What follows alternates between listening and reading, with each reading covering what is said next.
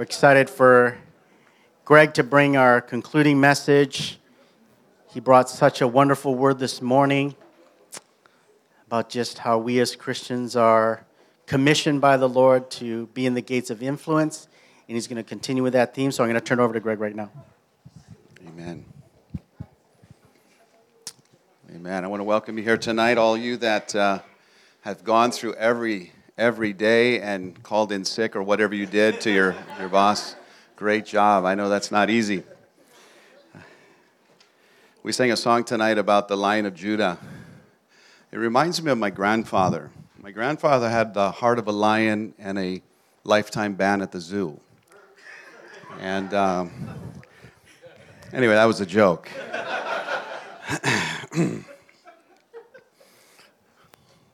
If your neighbor didn't get that, just explain it later. All right. We see here that uh, how to minister prophetically in the gates of influence. If you were not here this morning, we talked about the, the idea that gates are places of influence in our society, in our culture, and how that in the, in the ancient times they would build walls around cities and they would be huge walls of protection, and that every, every so often they would put access points called gates. And there was so much activity that would happen in that gate. And whoever controlled that gate literally controlled the whole city. So if an enemy would attack a city, they would not try to tear down the walls, they would, they would go after the gate because if they knew if they could access that point and take control over that, they could literally now have impact and influence in the whole city. So we talked about this morning how that God has put gates all around us and that many of us are standing in these places. And I said it like this I said, We are simultaneously experiencing two things. We are influencing someone, or someone or something is influencing us. It happens every day of our life. Some of us are influencing more than others. That's okay. We all have different platforms, we all have different gates of influence. And so tonight I want to talk about what do we do in those places? Because as you know, in some of the jobs that we have and the careers we have, it's illegal, right, to evangelize at that place or to talk about Jesus in the school system or to, you know, if you're a, high school teacher, to really be blatant about your faith in front of everybody. You get in big trouble you know, with the administration. So, how do you stand in a gate of influence and be a child of God? How do you uh, use that influence in a, in a positive way, in a kingdom way that will impact people there without losing your job, right? Or without causing conflict or, or having security called on you because you're standing on top of your desk at your cubicle preaching, right? I don't suggest that you do it that way. Okay, so you know there's many ways that God wants to, to do that. And tonight I'm going to talk about three keys that God has given us to be able to use when we stand in these gates of influence. All, all of us in this room have these three keys.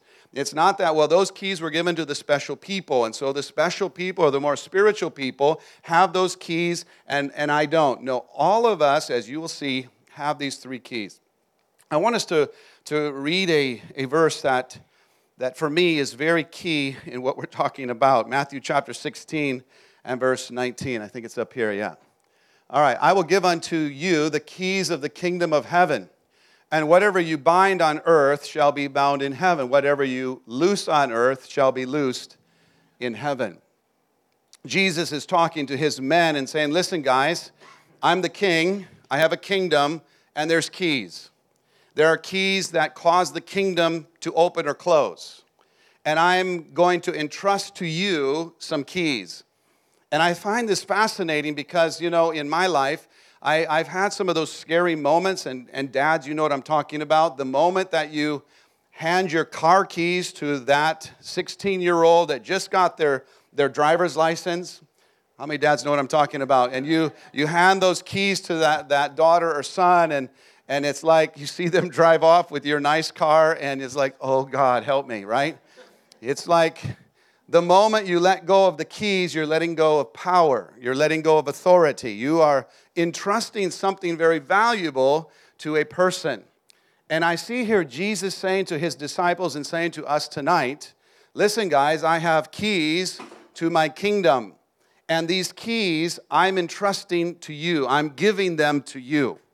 And that for me is, is a big deal because Jesus, me, that means Jesus trusts us.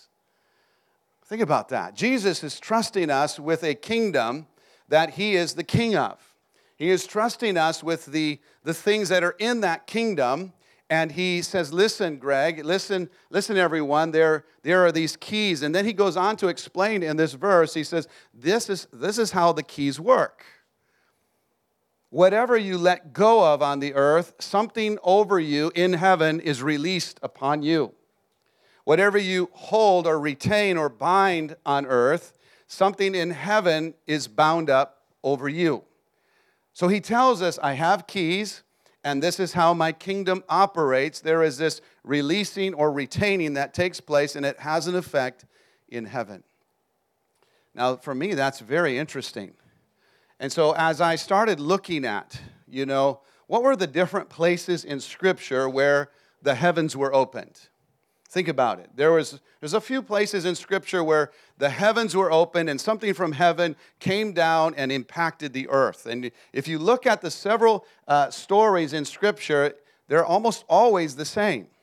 Someone on the earth did something out of obedience and they released obedience on the earth, and it had an impact in heaven that opened the heavens, and something was released over them. Remember Jesus when he was came to John and said, "You know, please baptize me." And Jesus was baptized in water. What was Jesus doing? He was being obedient. He was showing us that water baptism is very important, and that uh, he himself said, "I need to be baptized also." So he was acting in a in a um, a step of obedience with John the Baptist. So the moment he stepped into the water and the, he came out of the water, what happened? The heavens opened and something was released over his life called the Holy Spirit.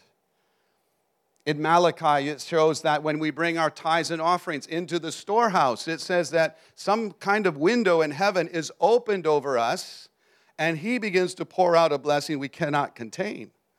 There are many uh, stories throughout Scripture where we see someone on the earth releasing something out of their hand and something supernatural is downloaded in that moment over their life. Now, this is the key for us, I believe, of what we're going to be talking about when we stand in the gates. Because there are three things that I believe God has given all of us that we can release every day. So let's talk about key number one. Key number one is found in Acts chapter 8 and verse 25.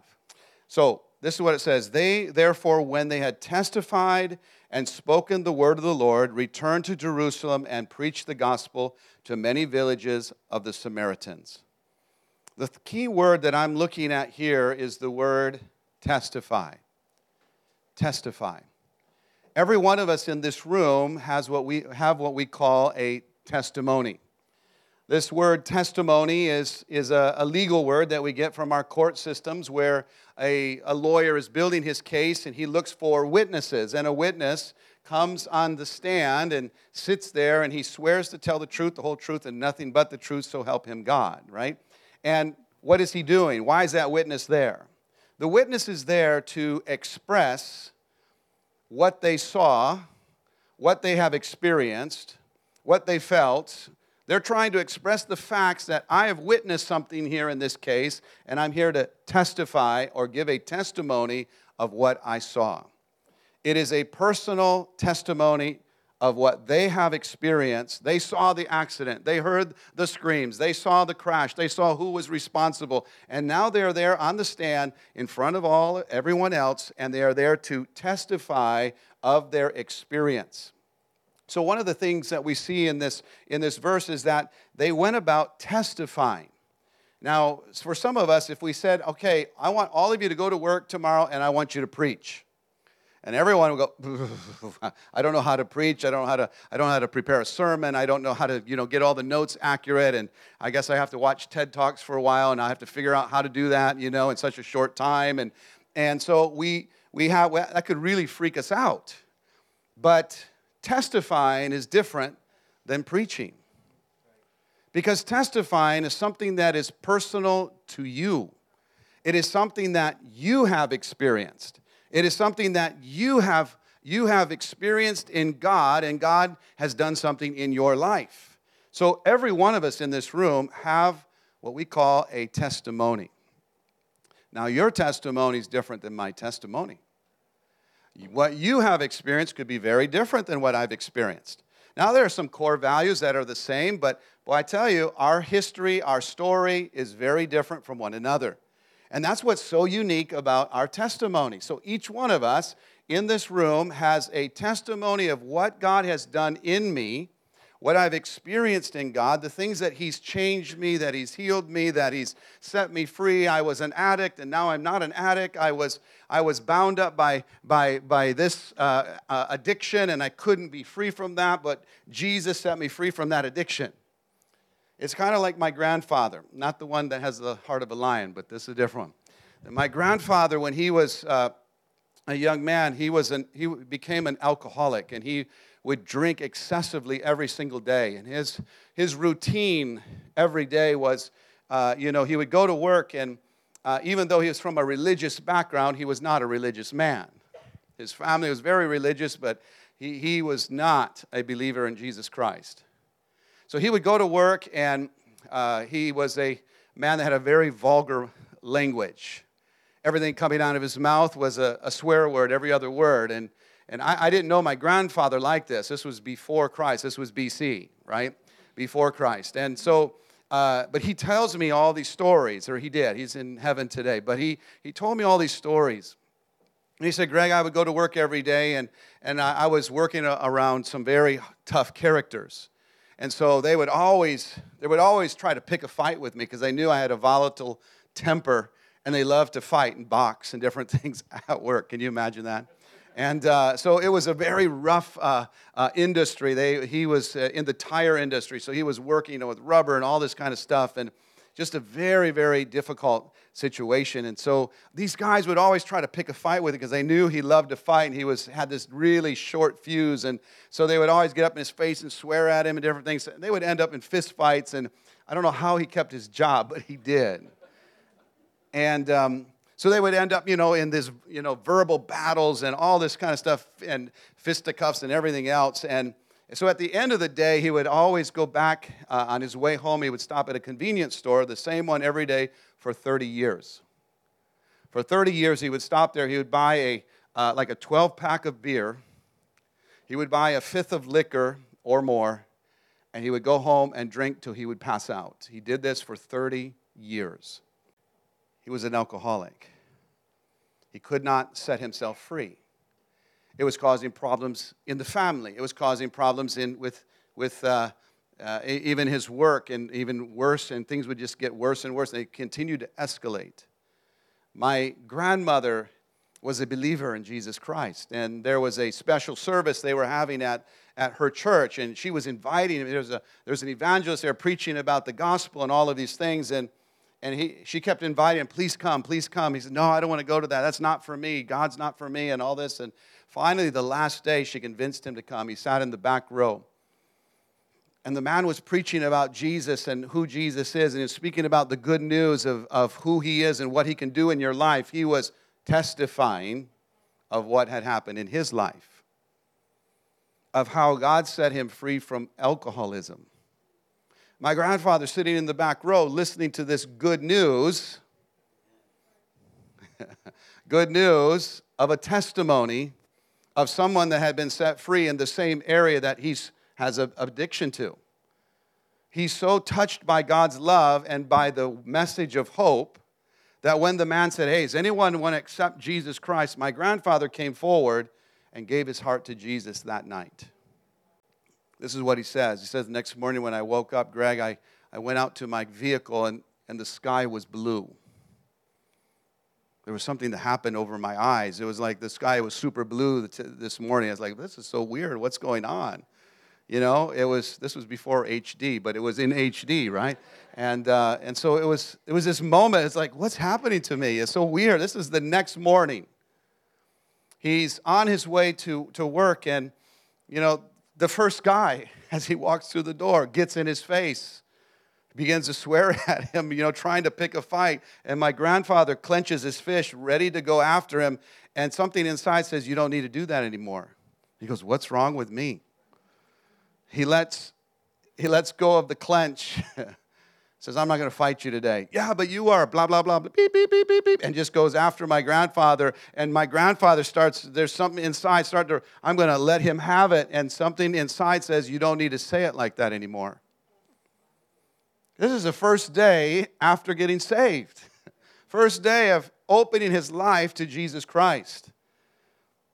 After work is over, he drives to the same convenience store out of habit opens the door, getting ready to get out to go buy what he's always bought, and something inside says, You don't need that anymore. He closes the door and never touched another drop to the day that he died. Hallelujah. But he heard somebody's testimony. Somebody's testimony that is the same problem that he was having. You understand, the things that God sets you free from is the area that God is going to use you to touch somebody's life. Because that area in your life, you can speak with great confidence. And you have great authority in that area because no one can convince you that you didn't change. No one can convince you that I was sick and now I'm healed. And you're trying to tell me God doesn't heal? Wait a minute, let me tell you my story. And now you can speak with confidence. This is what God can do.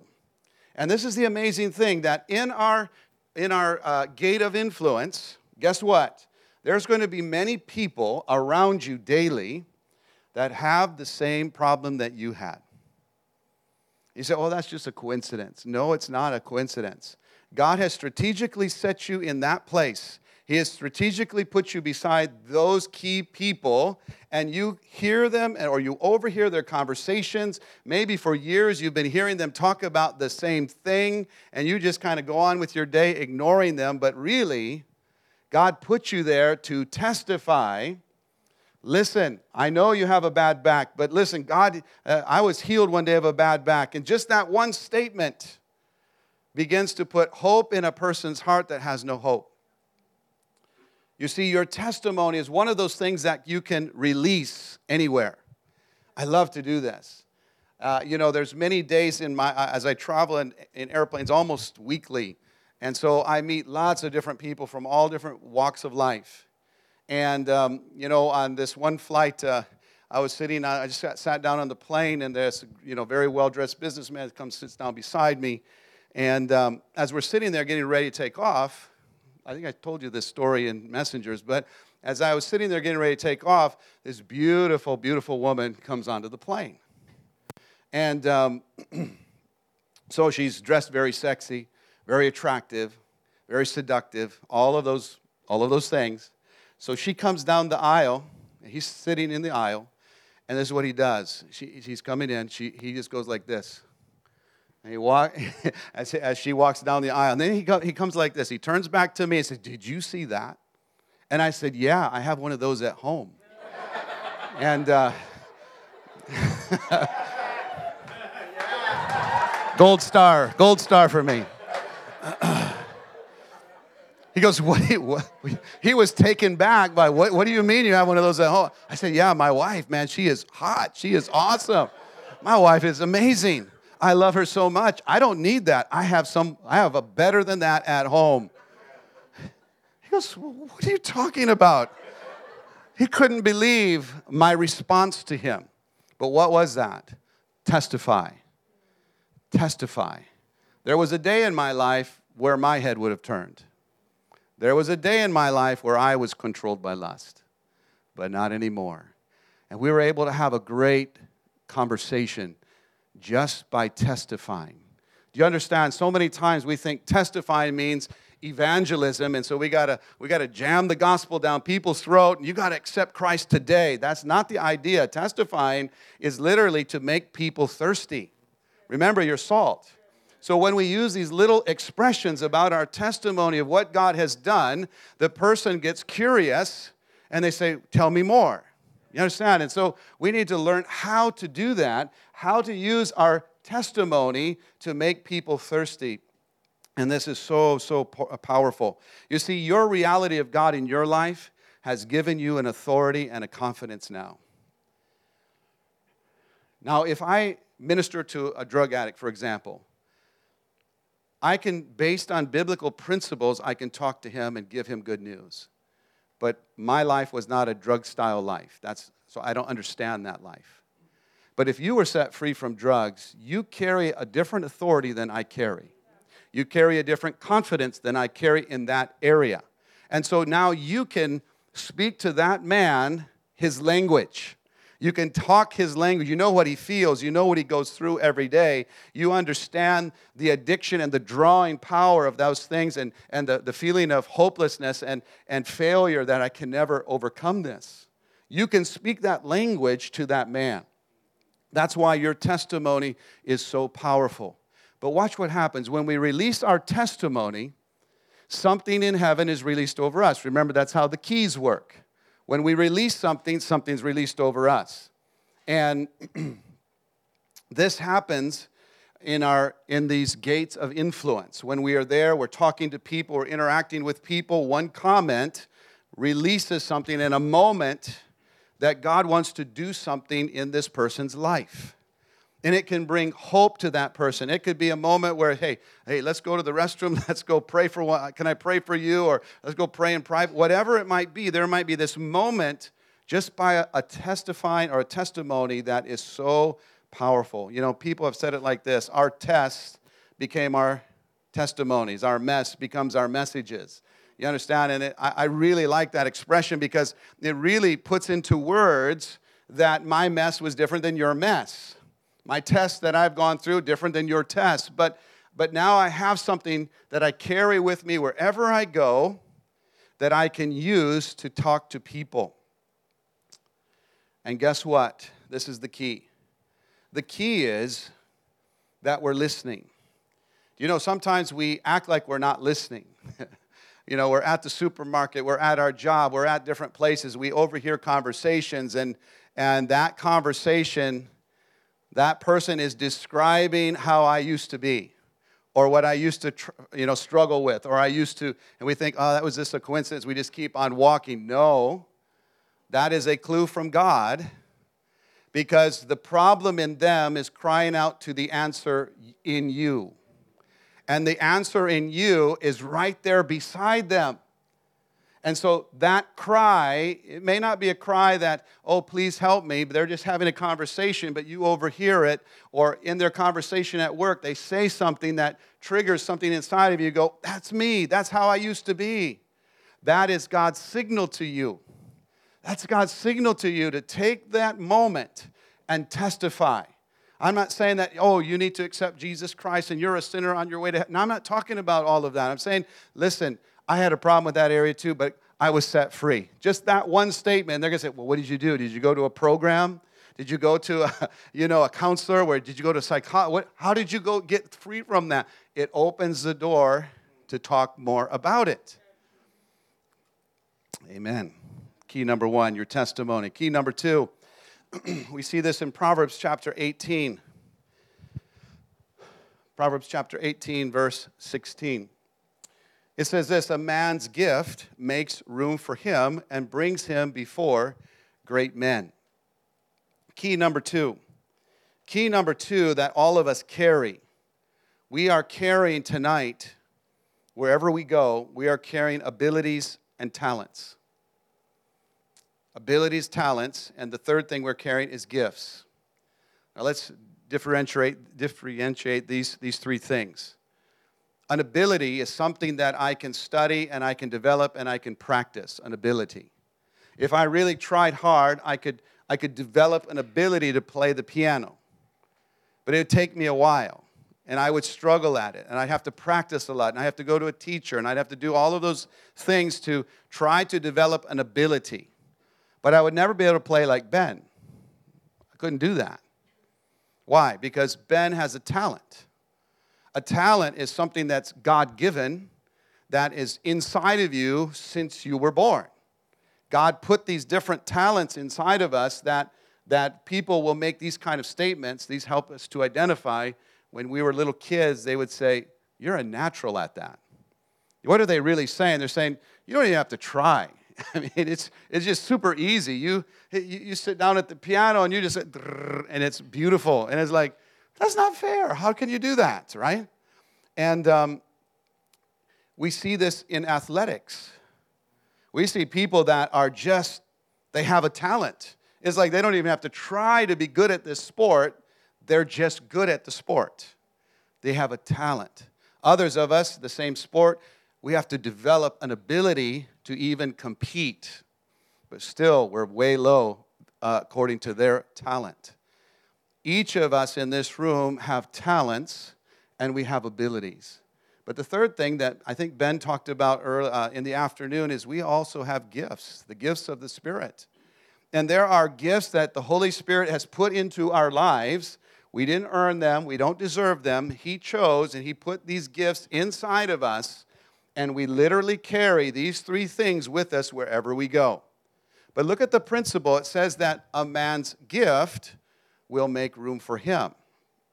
So I believe that one of the gifts or one of the keys that we can use in our, in our platforms of influence, in our gates, is when we begin to use our talents, our abilities, and our gifts. Notice that it doesn't say here in Proverbs, it doesn't say a man's education will make room for him and bring him before great men. It's not what it says. In fact, there are lots of studies now that even in the United States that a master's degree or you know several degrees do not guarantee you a job. But you have a gift, you are really talented in an area, you probably are going to get chosen before someone else that might even have a greater educational level than you do. I think about, you know, the first time I prayed for a president. Uh, God, at, when I was 18 years old, God spoke to me and said, Greg, I'm going to use you to speak to, to people of great influence and great authority, uh, presidents. He uses that word. And I'm thinking, wow, me? Really, God? You're going to use me? You know, and um, I remember I was flying to the Dominican Republic, and uh, a good friend of mine, the uh, pastor, he uh, picks me up at the airport. He says, Greg, we have a full, you know, week of, of meetings and everything else, just like we normally do. I go there once a year. And uh, he said, but on Wednesday, we have a very special meeting. And I said, he goes, we have, have, we have a meeting with the president. He wants to meet you. He's asked to have a, uh, an appointment with you. And I said, Right, you're joking, because we joke a lot with one another. And I thought, you know, he's just pulling my leg, right? This is really the president, you know. And I thought, well, maybe a president of a company or the president of a business or whatever. And he goes, No, no, no, no. The president of our country knows you. He wants to meet you. He's asked to have an appointment with you.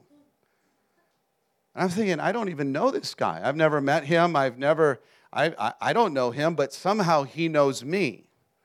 So, uh, come to find out, one of his assistants goes to this church, and she told the president that we have this prophetic guy coming to our church, and God gives him messages for people. And he goes, Oh, fortune teller. Can I, can, he, yeah, can you have him come and, and, and meet with me? Goes, she goes, No, no, it's not a fortune teller.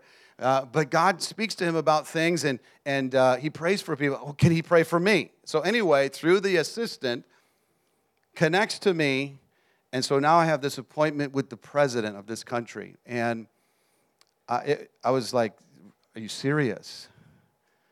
And um, that day we I went with the pastor and we went into the palace we went got to the palace you know lots of military people and and the big machine guns and everything else. And, and we pull up to the palace and, and we tell them who we are. And say, oh, yeah, the president's expecting you. We know who you are, Greg. And uh, Mr. Miller. And I was like, wow, this is amazing. And, and I, we drive up to the, the, the front door of the palace.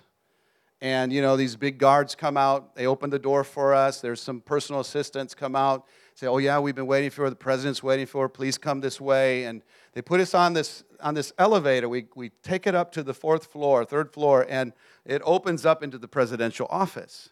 And in, right in front of the doors, there's these two big gorillas, these two big bodyguards, right? And these massive men, and, and they, you know, are, are very intimidated. They're like, what are you doing here? Kind of feel. And the president from behind his desk says, no, no, guys, it's okay. I've been waiting for him. That's Greg Miller.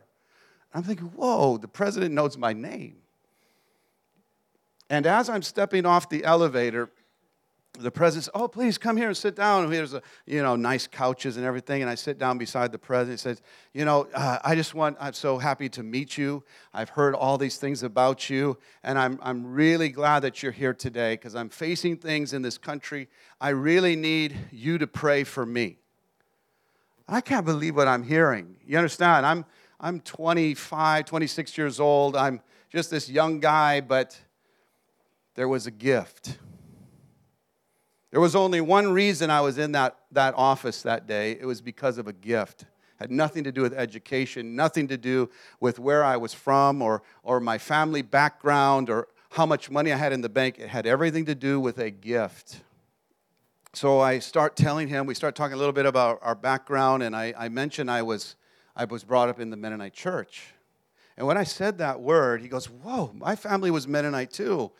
And um, immediately, click I was just testifying about my background, my, what, my, you know, where I came from, and there was this click that happened with me and the president, and now he goes, "Oh, could you please pray for me?"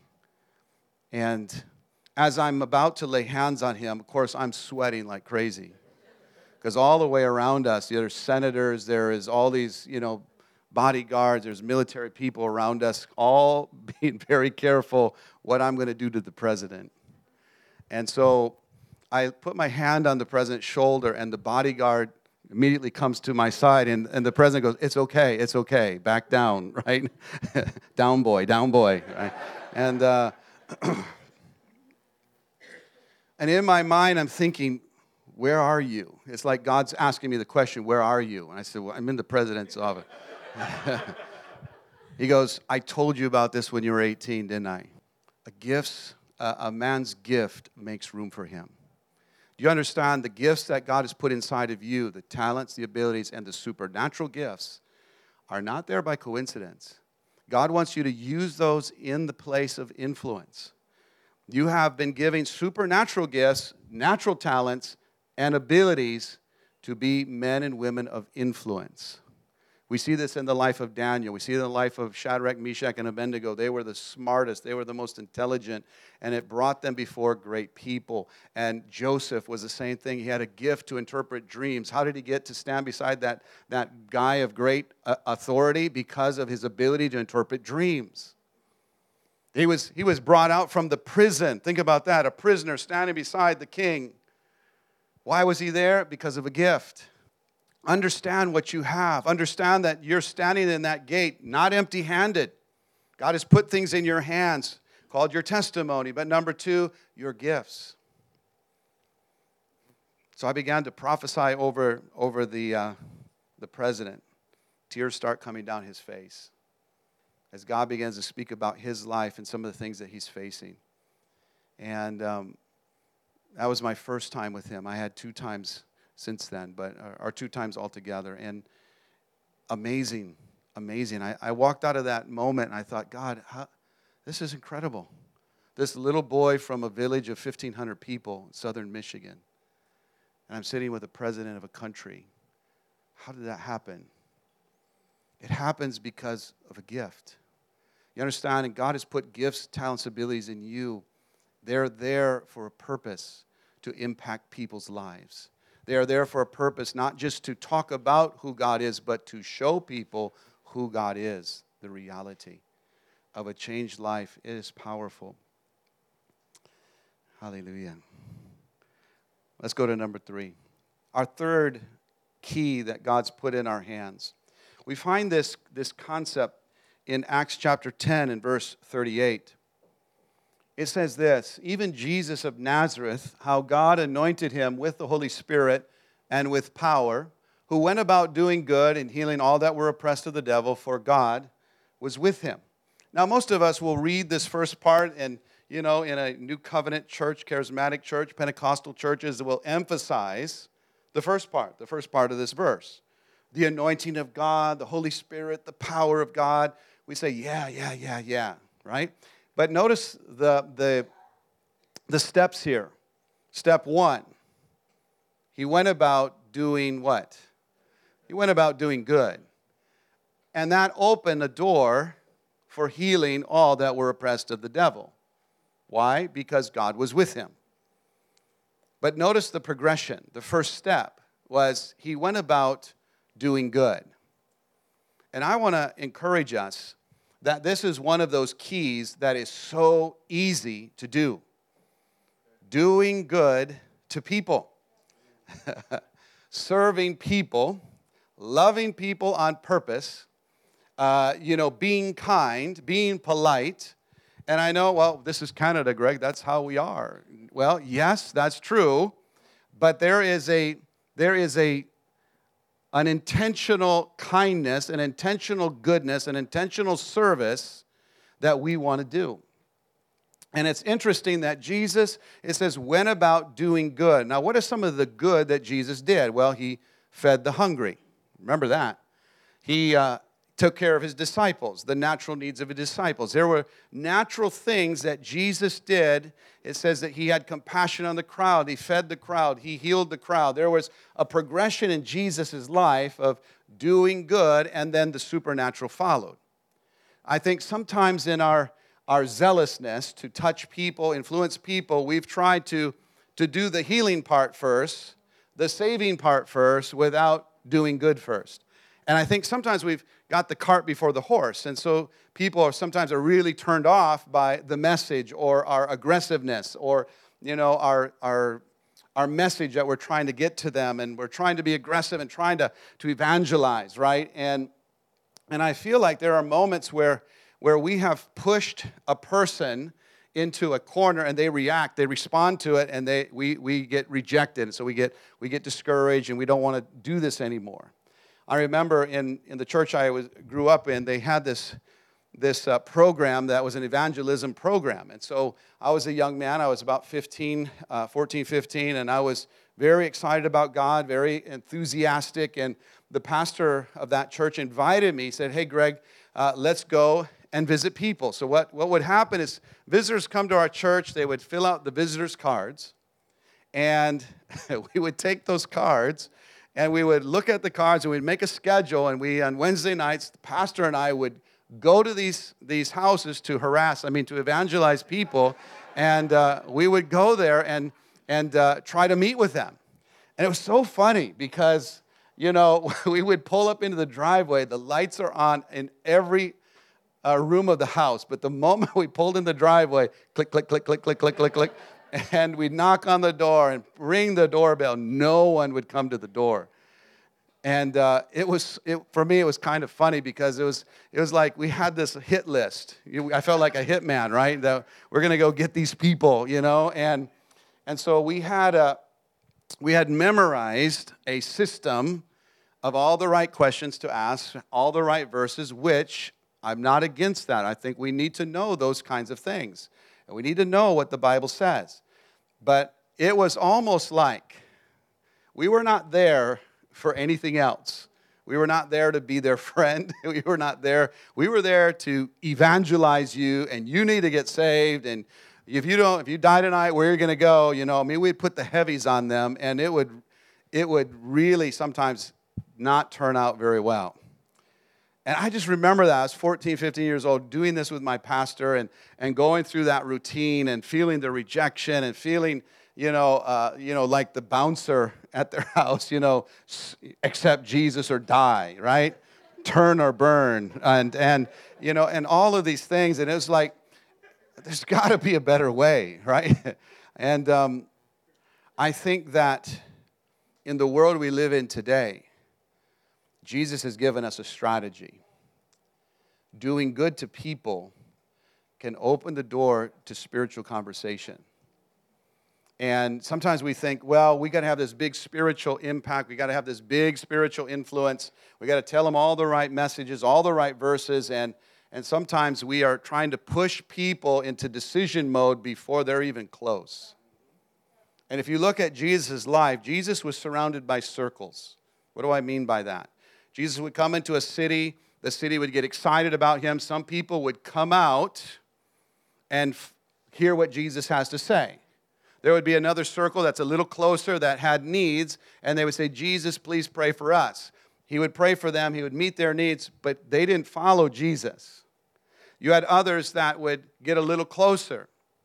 and um, would, would begin to follow at a distance. And then there were the 12 that, that had made a decision I'm going to follow him with everything. But there were these circles of influence. And sometimes we are dealing with people in the gates that are on the farthest circle.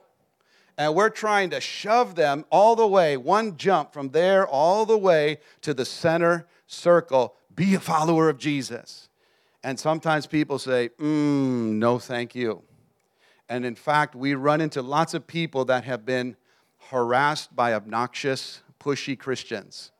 And now there's these big walls of defense around them. The minute you say, I'm a Christian, or the minute you say, I go to this church, click, click, click, click, all these, all these uh, defensive walls go around them. And it's like, hey, and there, I, and we, it's hard to get over, right?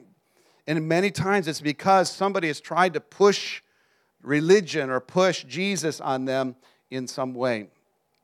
I see that this is a strategy that Jesus walked in and demonstrated for us doing good to people. I was at a Denny's in Florida, and uh, there was a big group of us. We were, we were uh, there after church, and so there was about 20 of us.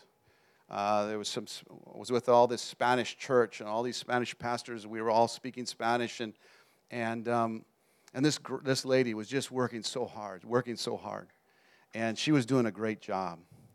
And um, so I was speaking English to her, but speaking Spanish to everybody else. And and so I was the one kind of the spokesperson for the table. And so I was really, you know, hey, thank you so much. I know this is a big job. It was about 11:30 at night. It was super late, and I'll hear this big group comes in, right?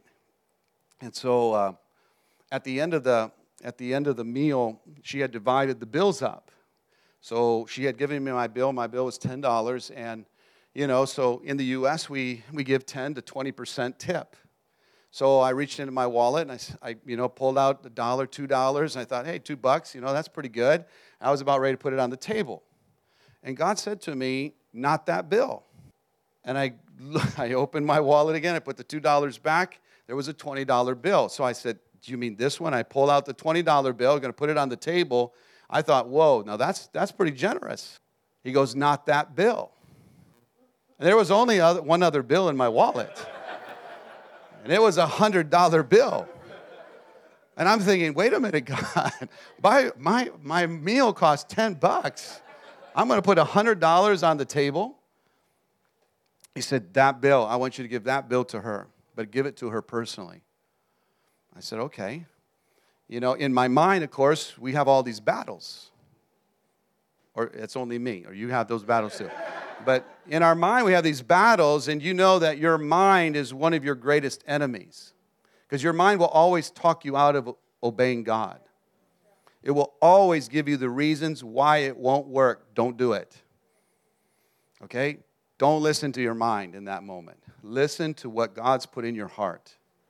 Doing good to others is not just, hey, have a wonderful day. Let me open the door for you. Sometimes God's going to ask you to be super generous with people.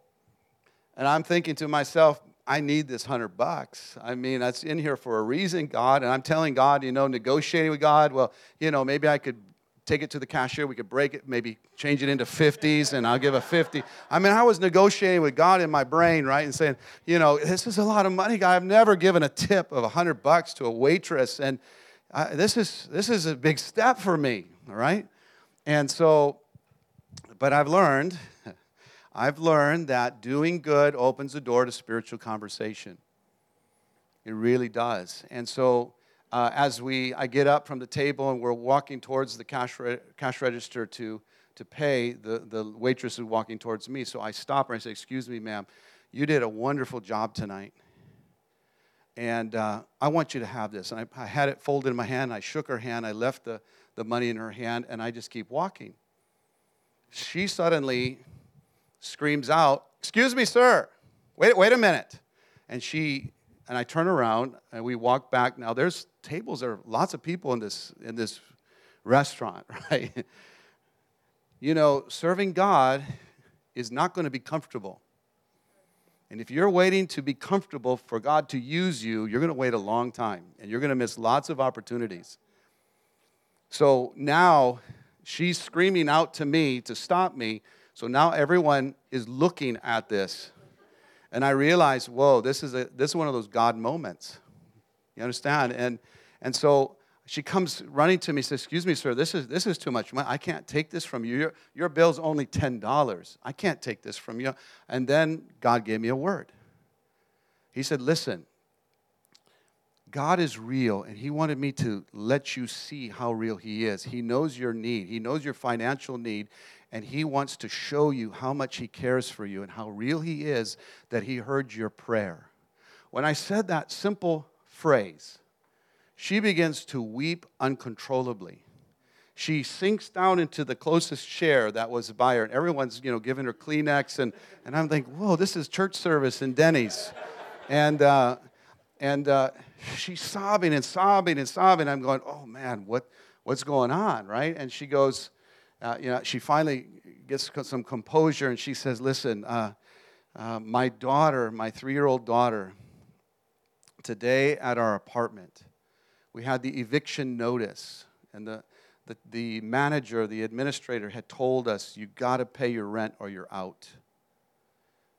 I didn't have the money. And I told my daughter, I said, if God is real, let him show me today. you understand that? This is a moment where God uses generosity, doing good, to open a spiritual moment. And I was able to talk with her some more about who God is and, and how He takes care of it, how He hears us when we cry out. And uh, it was one of those amazing moments that, not just for her, but for me. You understand? It's like this was, it became addicting then. You understand? It became addicting to me. And, and uh, I, I, one of the things that I changed in my life very quickly is to become a generous man. Because I had a friend of mine, he was a, he was a waiter at a, at a restaurant, and uh, he wasn't a believer, but he was, we had a great, great friendship. He said to me, he said, Greg, you know, uh, I like working at, the, at, at this restaurant. I make a lot of money, except I said, Except what? Except on Sundays. I said, Well, what do you mean, except on Sundays? He goes, Yeah, on Sundays when all those religious people come into our, our restaurant, but they are the stingiest, selfish people on the planet. They will leave these little books. And I said, What do little books look like? Well, there's like little cartoons in the books, and there's these messages on it. I said, Oh, those are tracks. But there's no money on the table. He goes, I hate Sundays. I'm thinking, whoa, he is seeing the wrong Jesus. He really is. He's seeing the wrong Jesus. He's getting the wrong picture of who God is because these kids are not portraying who God is in the right form. Our God is a good God. He has done so much good for us. We need to do good, and doing good to people opens incredible, incredible doors. We call this loving on purpose.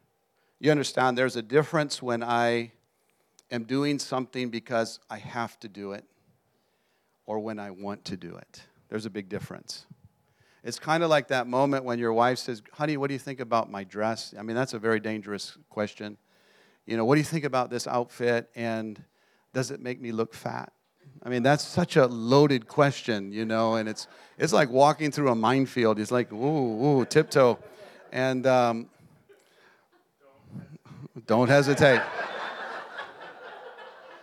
don't hesitate. Well trained. you understand what I'm talking about, brother? Yes. You know, and you can say the right words and they pick up on it immediately. Oh, you don't mean that. I mean, they can sniff it out super quick. Wives are just like that. They can sniff it out really quick if you really are genuine or not, right? Well, so do people.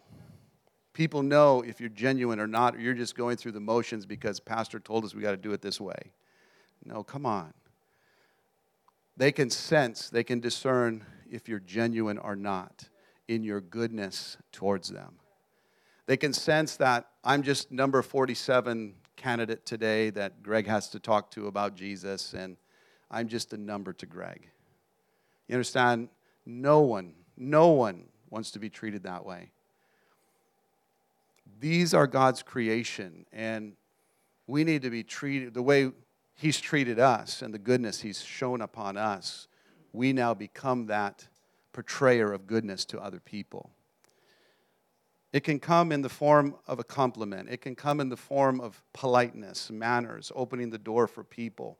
It can come in the form of lots of different things. I, you know, uh, I was at Walmart one time, and there was a, a, lady behind me. She had a, she had two little children, and I was paying for my products, and I said, "Listen," I slid some cash to the to the cashier, and I said, "When she gets up here, pay for all of that." And uh, I, I just walked out. So the lady, I could, it was, a, it was pretty far. It was Walmart, so it was a long ways to the door. And, and so as the lady comes to the cash register and she, she realized, whoa, wait a minute. She ran after me, says, Sir, why would you do that? You don't know me. I said, I don't know you, but God loves you, man, and He, he, he provides for you. You understand, there are so many ways you and I can do good to people to show who the Father is to them that opens doors that will later lead to very a lot of spiritual talk. It says Jesus went about doing good and then healed all that were oppressed of the devil. You know, part of the oppression on people's life is going to be pushed out by goodness. Just like in our lives, it says, The goodness of God led me to repentance. It wasn't the judgment of God, it wasn't the pointing finger of God, it was His goodness in my life that did something, that broke something in me that led me to repentance. Goodness in us treating people in a good way, a nice way, serving them, being generous to them, helping them. Opens something up spiritually that I believe when we release goodness, something is happening in that minute over that person. Something from heaven is released in that moment. I believe that is a supernatural moment in that person's life. So I want to encourage you tonight. All of us are standing in gates. All of us are standing in these places of influence. And God has put these three keys in our life. Key number one, our testimony. Key number two, our gifts. Key number three, our ability to do good to people. You understand? all of these three things are possible for all of us to do. It's not just for the spiritual few that, that are really talented, the professionals. No, all of us carry these three things. And in those gates, we can use them in a very, very powerful way. Amen. I'd like us all to stand. Thank you, Lord. Thank you, Lord. I want us to think for a moment of the people that are around us every day. You've been maybe going to that job, you've been you've been at that school, you go, you talk to them about everything else on the planet. But it's like I stay away from that topic. And we are almost, you know, the hidden Christian, and we are the closet Christian. And I want to encourage you tonight God set you there for a purpose. You say, Well, I'll invite them to church, I'll invite them to the special meeting, and good luck. Many of them don't come. But Jesus says it's okay. They don't want to come to this church or this church building. I'm going to send my church to them. You are that church. You are that representative. You are the only God that some of them will ever see. The God in you. That's what I'm talking about. So, Father, right now, as we stand here before you and we are thinking about all of those individuals around us that we work with, that we we exercise with, we play with, we do all these different activities daily. Um, God, help us to understand how important we are that you chose us to stand on that platform and that you put inside of us and you put into our hands these keys of the kingdom. And the things that you've done in me, God, is not just for my benefit, my blessing, but it is to be a blessing in that area. And I just pray, Father, right now that you would put a courage in all of us, that we would, in those moments where our heart begins to beat really fast because we know we're supposed to say something. Our heart beats really fast because you know you're asking us to do something extravagant for someone. You're asking us to give and, and to bless somebody and be generous with somebody. Help us, Lord, in those moments not to negotiate, but simply to obey. Because, Father, there is a great adventure waiting for us. There's a great adventure that is going to open a door for them to experience who God is. Not just hear about God in theory, but to experience who God is. Father, let us be that church. Let us be those people that are standing here in, eh, in Vancouver and in Canada, in the different places that you've set us, that we would stand there as faithful representatives of who you are and the kingdom that you have. Father, what an honor that you chose us. So, Father, from the, the least of us to the greatest of us, from the ones that have been a Christian for one month or 20 years, it doesn't matter. We all have a testimony, we all have gifts, and we all can do good in Jesus' name. Amen. Amen. God bless you. What a powerful way to just end our conference. I think it's so practical, so powerful, so doable. Uh, I think it just comes home so clearly to us that each of us have these tools at our disposal wherever we're at. As Greg was preaching, I was thinking about just how it was 120 people that were in the upper room and they shook the whole city. It doesn't take a thousand people, it doesn't take 10,000 people, just 120 people filled with the love of God, willing to step out in little steps of obedience and allowing heaven to open up over you, over a person, over a girl at Walmart, over a waitress at Denny's, over someone at Hive Cafe, over someone in your cubicle, wherever it's at. So, Jesus, we, we just thank you, God, for speaking to our hearts. Lord, let not the seed be stolen in any way.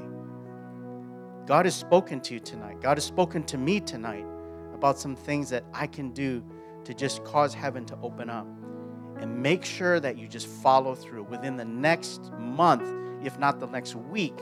Make sure you follow through so that this will become part of your story of how God allowed you to be in the gate of influence and to shine for the Lord and to allow the kingdom to advance. Father, I pray for a deep refreshing to come upon all of us. I pray as we go to rest tonight that you would just give us wonderful sleep. Lord, as we get up for church tomorrow morning, we have another day that you have given to us to just celebrate you. We thank you now in Jesus' name. Amen. Amen.